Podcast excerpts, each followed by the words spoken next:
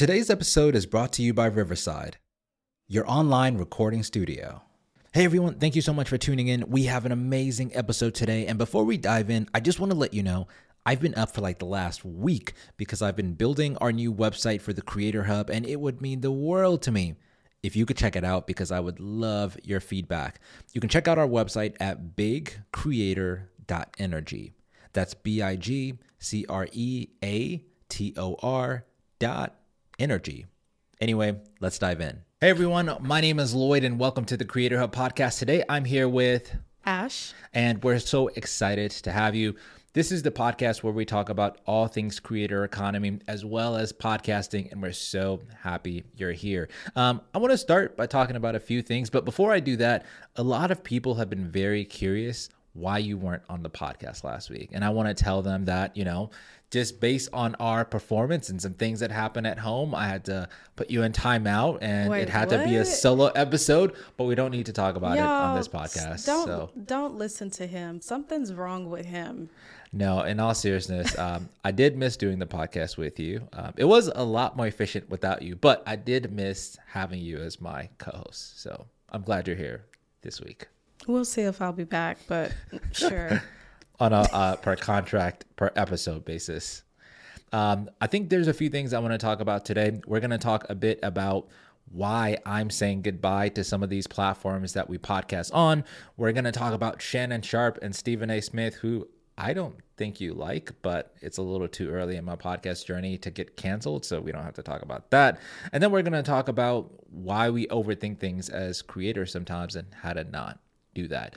And so, like, I want to start with like why I'm saying goodbye to some of these platforms. The first thing is just like I think when we had our goals at the beginning of the year, our plan was heavily centered around sort of like here's what we hope happens on TikTok. Here's why we're betting on YouTube. Here's why, you know, what we hope well why we're starting to use LinkedIn. And so much of what we do is centered around these platforms because we know we can make money from these platforms.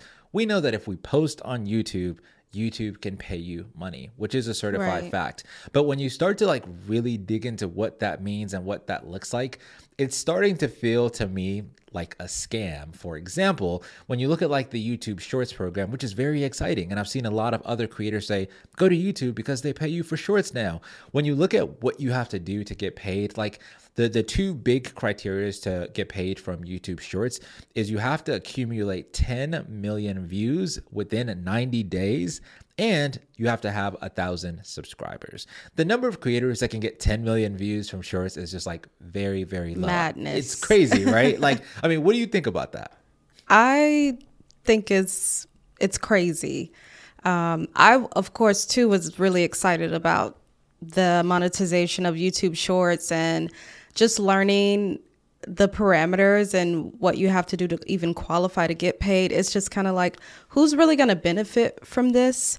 Um, so even like super uh, large creators that are performing well on TikTok, even if they could translate all their audience over to YouTube Shorts, they would still struggle to be able to monetize with these numbers. So I don't know. I I think it's a waste of time. Yeah, I 100% agree. It's completely insane. And so I'm glad they're doing it, but this really is for people that are maybe like the size of Mr. B. Some of our larger creators Yeah. are getting hundreds of millions of views. And so 10 million views is not that much for them. But for the average The people creator, who need it the least, Exactly, basically. exactly. This does not help us, right? Um, and so I've been thinking, so what would help us? Like, what should smaller creators of our size be doing?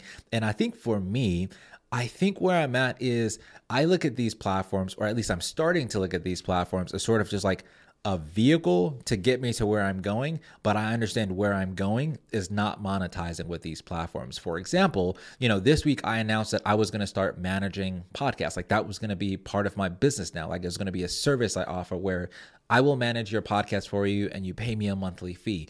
And so instead of me putting all my eggs in this basket of like monetizing on YouTube or TikTok, I'm now saying I'm an entrepreneur that just happens to create content. And if they can get my content seen by a few more people, maybe get me some business, great. But I'm not 100% banking on making like all of my money on social platforms. That's just bizarre. And so, you know, I mean, what do you think about that? Like specifically creators creating other businesses and then using content as like secondarily.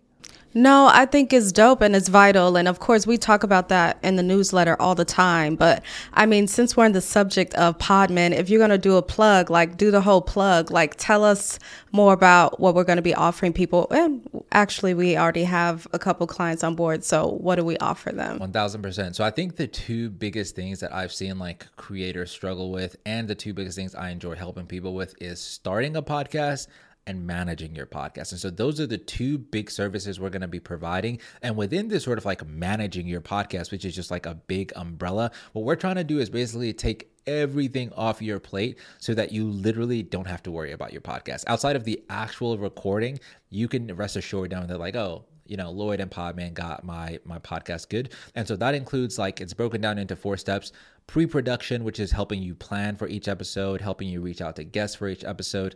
The second step is like production which means we are actually going to sit on the call with you. We're going to record the virtual interview with you. We'll have our producer on the call. Um, ash is actually like one of our producers. Um, and so she's going to sit on the call with you as you record your podcast and she may stop you here and say hey can you ask that question over? just to make sure that everything is as high of a quality as it can be. The third step is we're going to edit the podcast for you. We're going to go in you know take out all all of the things you don't want included in your episode, add music, so on and so forth. Make sure you sound crisp. And then the last step is we're going to write your show notes, write a blog for you, and publish it for you on your host. And so you're literally not having to do anything. It's kind of all done for you. Um, and so, uh, about two weeks ago, we got our first big client, and it's just been amazing working with her. And I really enjoy this sort of work. And so, starting this business initially was just so that I don't have to rely on these like social platforms. But now it really is like, oh, I see what I've been missing out on. Not only do I enjoy doing this, not only could I make money doing this, it's nice knowing that I don't have to depend on someone else. And it's dope to be able to translate um, followers into clients. Yeah. Um, I think in general, it's just a struggle. It's really hard to not only build a fan base, but then have some of those fans turn into actual customers, whether you're creating a course or you're selling a product, whatever your final, you know, product is, it's really difficult. Yeah. And so to be able to create an audience that um, resonates with you, resonates with the content that we create, um, to the point where we're able to translate that into actual clients for a business, I think is amazing. And I highly encourage our creators, you know, anyone's listening who's in the industry to start thinking about your platform, your socials as more than just, you know, this is a form of entertainment and it's building something so that I can work with brands. Like, really start to formulate and think of even the smallest things that you think come naturally to you. So it's probably not that it's probably not that deep. Um, think about how that could potentially translate to customers because Lloyd's been doing podcasts for years, and I don't think he really ever thought about, you know, maybe I could start a podcast management agency.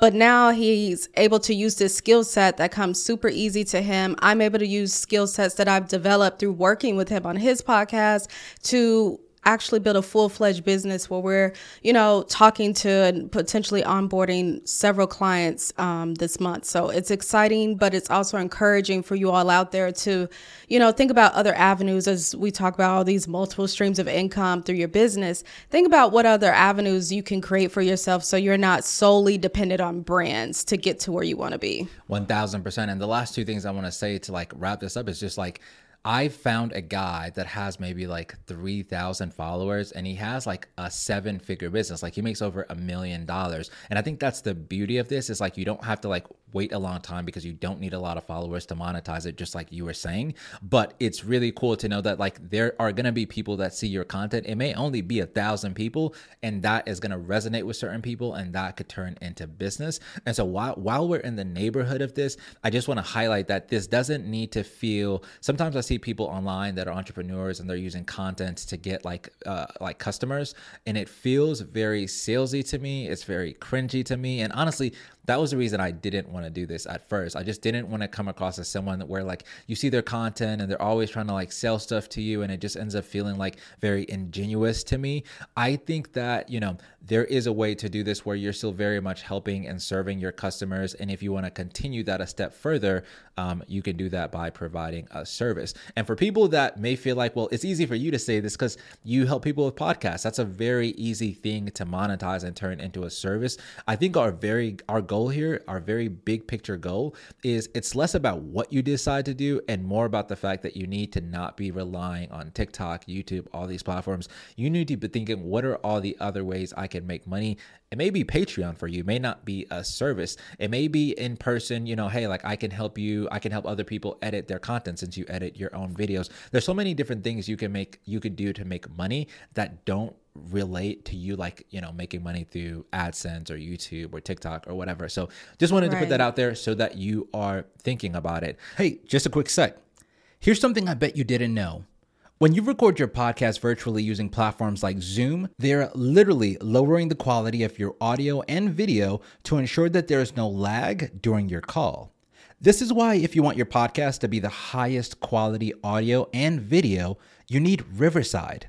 Now, you're probably wondering if this could help your podcast. I have a 15% off discount code for you to see for yourself. Use the promo code CreatorHub and start creating with Riverside FM today. Ash, the second thing I want to talk about is very interesting. Okay. I've been seeing people, right, that I think are like at the pinnacle of their industry. People that I feel like this person can't ascend anymore. Okay. They have re- reached the top of their industry. Take, for instance, like news well they're not news anchors. They're really like sports anchors might be the best way to describe them. But there's this guy. His name is Shannon Sharpe he used to be a, a great football player amazing like all-star everything. But now he's like on tv and he's like a well-loved like tv personality. Like people love this guy. And so mm-hmm. he's literally in his I, I forgot what like specific channel he's on but he's got like the prime time show. Like he gets that much viewership. And so recently he decided he was going to start a podcast. That's like interesting thing number one. Why someone that's like on TV, on a prime TV slot, probably getting millions of views every single day, would decide that he's going to start his own podcast, which is just like interesting, right? And so the podcast is in partnership with like Fox Sports, but he does own like 100% of like the intellectual property. Hmm. He's had guests like T.I. on his show, so on and so forth. It's it's an amazing podcast. But it does have me thinking why like titans of their industries, whether it be like in like TV, film, music, whatever it is, these people go out and decide to start podcasts. And so I think that, that, like to see people that are that plugged in in the industry, people that probably have advisors that are very, very smart, decide that they are still like as busy as they are, they're still going to make a podcast to like better connect with their audience i think speaks volumes and further just like proves that we should all be like heading in that direction Okay. Yeah. So start a podcast if you don't have one. if real. And I just think that like a lot of the people I've been connecting with have just like went on to speak volumes about like the level of like depth and connectivity that you can get from a podcast. And I even heard one person say like the people that listen to your podcast, those are like your die-hard fans. Those are yeah. the people that probably follow you on Instagram. They also check out your YouTube videos. They also all the things you have, the podcast people are probably there. Yeah, I can definitely see that. I mean, even with like Meghan Markle. Yeah. Just seeing all these individuals start podcasts, it's something about this medium that feels more intimate and relatable than any other form of media even yeah. considering you know on television you can see the person you can see their facial expressions and emotion um, displayed visually I don't know. I think it's just something about the podcast medium that makes listeners feel like they get to know you a little bit better, yeah, um, more intimately without the distraction of the physical. And um, I don't know, but it's very interesting, and I think it's great. I think it's cool. Yeah, and it's only the beginning. One thousand percent. And I I feel like I now I, as i like I, i've been surveying people that follow my content and now that i have gotten to talk to some people i've just kind of always assumed that the people that connect with my content don't have a podcast, but I'm actually now starting to assume that a lot of them do have a podcast. I just don't think they view it that way. Like, I'm not only ahead of the curve, I'm doing something that in five years is going to be very, this would be like starting on YouTube before it really became YouTube. And I don't see people um, investing in it that way or really saying, like, you know what, like, I'm okay being consistent at this for another three years because I know in five years it's gonna be like crazy. Um, and I think that's maybe like we should look at these people that have million dollar budgets and say like, oh my gosh, like Meghan Markle doesn't have that much time. Like, why is she starting a podcast? That's very interesting. You know, it's like I, I think it, there's a lot to learn from people that are like more successful than us um, in terms of like the content world. Right. Yeah. Um, I feel like one of the other things, the last thing I'll say in this episode that I learned this past week is that sometimes as creators, I think we overcomplicate what it is we're like doing and and the perfect example of this for me is this idea that every single podcast episode needs to be a video and sometimes it's more important being consistent than it is doing something that's like super high quality and super dynamic and can live on all platforms. If what you need to do to be consistent just at doing audio is only do audio then just do that. But i think as creators we put so much pressure on ourselves to say like it got to be video I gotta have a microphone. I gotta have headphones. I gotta be in a good lighting. I gotta be all these things that just like deter from our goal to create content. I mean, have you ever struggled with that? Um, absolutely. And I definitely think it's human nature to feel like you have to have all these things to check a box before you can even start. But then it ends up, like you said, it becomes this vicious cycle where you never even actually start. Yeah. Or you finally put something out there and you're too harsh on yourself and you you don't move forward. And it makes me think of actually what you said to me the other day. For you all who don't know i'm actually in the process right now of writing a pilot Meow, to, meow, meow, i'm writing a pilot uh, for a show to pitch for the essence fest. They have a writing competition that they do every year. And so i'm submitting for the pilot portion. And I love watching TV. Anyone who knows me loves knows that I love TV. I love film. And so lately I've just been watching a lot of pilots. I've been reading a lot of scripts to pilots.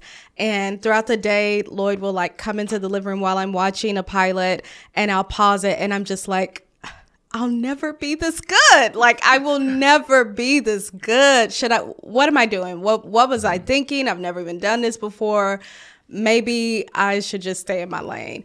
And one thing you said to me was like, what you're watching right now in this pilot is literally layer 200.